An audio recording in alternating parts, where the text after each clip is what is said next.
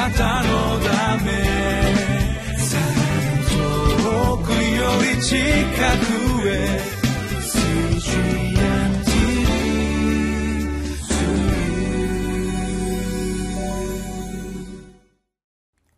皆さんこんにちは。ミッションエイドクリスチャンフェロシップの牧師関根和夫です。今日は8月30日、えー、木曜日、えー、聖書の箇所は歴代史第1の13章9節から14節まででタイトルは主が決めた方法通り恐れを持って行いましょうとなっています。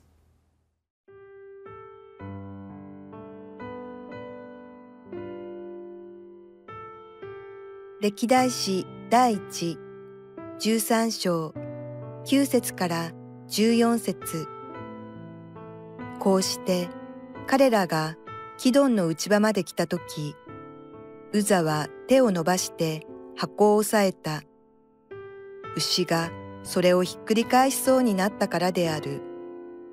すると主の怒りがウザに向かって燃え上がり彼を撃った彼が手を箱に述べたからである。彼はその場で神の前に死んだ。ダビデの心は激した。ウザによる割り込みに主が怒りを発せられたからである。それでその場所はペレツウザと呼ばれた。今日もそうである。その日、ダビデは神を恐れて言った。私はどうして私のところに神の箱をお運びできましょうか。そこでダビデは箱を彼のところダビデの町には移さず、ガテ人オベデエドムの家にそれを回した。このようにして神の箱はオベデエドムの家族と共に彼の家に3ヶ月間とどまった。主はオベデエドムの家と彼に属するすべてのものを祝福された。旧約聖書の歴代史の第一13章ですけれどもダビデが王としてこういよいよ活動を始めるという流れの中で今日はちょっと、えー、まあどちらかというと悲劇的なことが起こるということになるんですね。えー、ちょっと読んでいきますけれども9節からこうして彼らがキドンの内場まで来た時ウザは手を伸ばして箱を押さえた牛がそれをひっくり返しそうになったからであるすると主の怒りがウザに向かって燃え上がり彼を撃った。彼が手を箱に述べたからである。彼はその場で神の前に死んだというふうになってるんですね。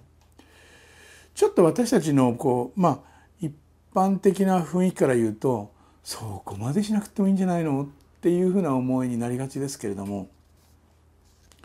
神が定めた神のまあ神の箱を移動するとか神の箱っていうのはもう神様の臨在そのものというようなイメージがあったあったのでそれはやっぱり恐れを持って、えー、取り扱わなければいけなかったでしょうし言われた通りにやるというのが大原則だったわけですね。えー、そしてまあちょっといい言葉ではないんですけどもこういう事柄がルーズになってくると示しがつかないというかいいんだよどうでもっていう非常にこう存在に扱うことでそれが当たり前になってしまうともう礼拝も何も形も何もなくなってしまう恐れがありますね。でそういう意味ではここではとても厳しいあの出来事ではありますけれどもでも神の箱の臨在、まあ、神の箱というのは神ご自身の臨在というのともほとんど同じ意味があるわけですけれどもその神の臨在を前に人間は本当に恐れを敬いその取り扱いについての規定を守りそして神を礼拝し神に喜びをこう表明しながらその臨在を喜ぶといいますか神様に本当にそれこそ神様いてくださってありがとうございますという触れることもできないし見ることもできないけれどもいてくださってありがとうございますというのを本当に深くこう表明するということが人間に許されたことだったんですね。で思わずこの、えー、ウザという人がこう箱を触れてしまう、まあ、これあの牛をひっくり返しそうになったっていうことがあったのでそれ気持ちはわからないわけではないですけれどもでもそれそれでさえも、えー、やっぱり神が望んでいることではなかったということなんですね。こういうのは理解がとっても難しいです。あのどうしてこういうふうになっちゃったのかなっていうのはとても難しい。であの人人の働きの中にあのやっぱりその献金について捧げ物について、えー、ごまかしたということで、えー、命がなくなるということがありましたあれも一つの神に対する、えー、礼拝の不誠実さというところにあったわけですけれどもこの箇所でもそういうことが起こります。でそれをこう知ったダビデはダビデの心は激した。ウザによる割り込みに主が怒りを発せられたからである。それでその場所はペレツ・ウザと呼ばれた。今日もそうである。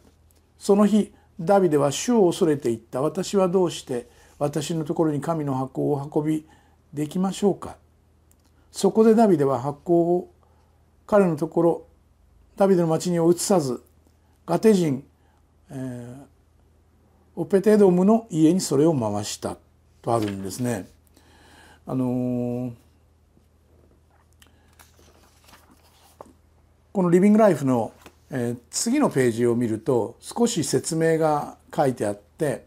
箱を移動する時にはアロンの子らが箱を覆ってからケハタ人が入ってきて肩に担いで運ばなければならなかった。というふうなこと。まあ少しそのやり方がですねちょっとこうずさんになっていたという部分があるのかもしれませんね。でいずれにしてもここでは非常に大きなことが起こってしまったのでダビデは非常に動揺してるんですね。でダビデはおそらくここで私は今の段階で神の箱を自分のところに持って帰っていく立場ではないまだその時は来ていないあるいは自分の心も自分の民もそういうことのために整えられていない準備ができていないというふうに考えたかもしれません。もう喉から手が出るぐらいに神の箱を自分の町に持ってきたいっていう思いはあったと思いますね。でそれをそれをこうすることで自分の王権にこう箔がつくと言いますかほらこれもやったんだぞっていうようなところがダビデはおそらくそうなってしまったら自分は神を冒涜することになるということを意識していたと思います。だからわざわざこう合議してもう豊ようということを決めたにもかかわらずダビデは自分のそのダビデの町には移さずにそこに留めておくということをするんですよね。でそれはダビデの決決断ですね決断。で今日のテーマは「主が決めた方法通り恐れを持って行いましょう」ということになってますが主が決めた方法通り恐れを持って行うダビデはおそらく自分の心はそれに今えそのための用意がないそこまでの準備がないというふうに感じたんだと思うんですね。でその決断もまた正しかったと思います。私たちは時々心を落ち着かせて本当に私の心は神を喜んでいるのだろうか本当に私の心は神の願っている事柄を自分の心の本当に心の奥底から願っているんだろうか御心がなりますようにとは言うけれども本当にそのことを心から願っているだろうか時々それは吟味する必要があると思います。で14節面白いですよね。このようにして神の箱はオベデエドムの家族と共に彼の家に3ヶ月間とどまった。主はオベデエドムの家と彼に属する全てのものを祝福されたってあるんです。つまり神様の箱がいるあるあるいはそれは神の臨在ですけど神の臨在のあるところには祝福があるんですよ。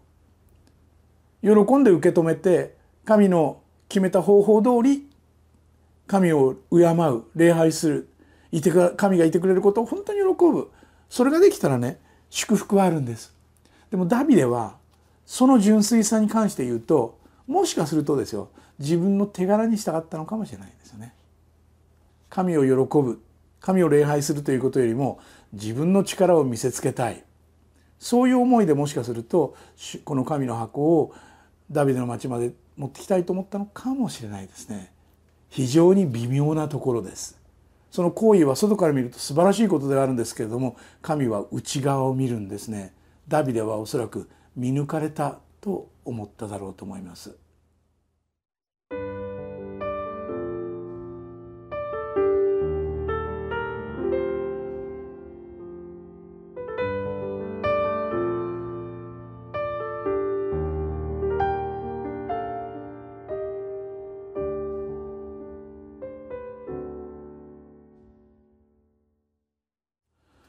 神の箱についての取り扱いのまあ軽視といいますかそれによって悲劇がもたらされた。主が決めた方法通り主が願っている方法通り恐れを持って実行するならそこに祝福がある。これはもう聖書の大原則ですね。最初の人アダムがエヴァが何をしたかというと主が決めた通りのことを守らないというところから悲劇が起こりました。それは今なお同じことなのだと思います。でも逆に主が決めた通りそして主が求めた通りそこに神の箱を置いて本当に主を静かに礼拝するというそこには祝福があるんですね。私たちの中にそういう心が育ったらなと思うのです。一言祈りましょう。イエス様どうぞ私たちがあなたの心を本当に重く受け止めあなたの喜びを一緒に喜べるものにしてください。私のわがままが出ることがないようにイエス様の皆によってお祈りします。アメン。あなたのため遠くより近くへ